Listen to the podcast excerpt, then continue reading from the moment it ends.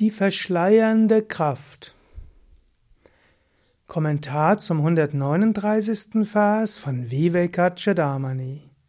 Shankaracharya schreibt, So wie Rahu die Sonne verdeckt, so verschleiert die tamassige Kraft der Unwissenheit das höchste Selbst Atman von endloser Herrlichkeit, das ungeteilte, ewige, non-duale Bewusstsein.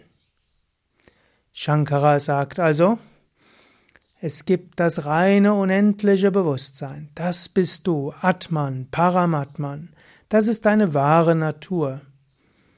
Das ist endlose Herrlichkeit. Das bist du wirklich. Tattvamasi, das bist du. Aber dann gibt es die tamassige Kraft der Unwissenheit, verschleiernd. Er sagt so wie Rahu die Sonne verdeckt. Das ist die Sonnenfinsternis. Also, wenn die Sonnenfinsternis kommt, ist die Sonne verdeckt. Das heißt aber nicht, dass deshalb die Sonne verschwindet. Die Sonne ist immer da. Nur es kann sein, dass du die Sonne momentan nicht wahrnimmst. Aber die Sonne ist weiter da. Auch nachts ist die Sonne da. Oder hinter den Wolken verschwindet die Sonne auch nicht. Die Sonne ist immer da. Und so ist dein göttlicher Kern immer da. Du brauchst dir auch keine Sorgen zu machen. Du musst nicht denken, oh, werde ich jemals wieder glücklich sein? Natürlich wirst du wieder glücklich sein. Natürlich wirst du weiter glücklich sein. Du bist das unsterbliche Selbst. Das ist immer da.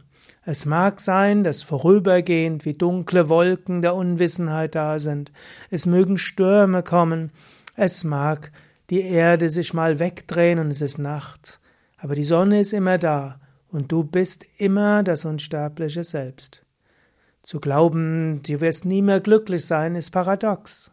Das wäre so ähnlich wie zu glauben, die Sonne wird nie mehr aufgehen, wenn es mal Mitternacht ist. Oder wenn es mal einen Sturm gibt. Die Sonne scheint immer, dein Selbst ist immer da. Egal was passiert, du bist das unsterbliche Selbst. Du warst es, du bist es, du wirst es immer sein.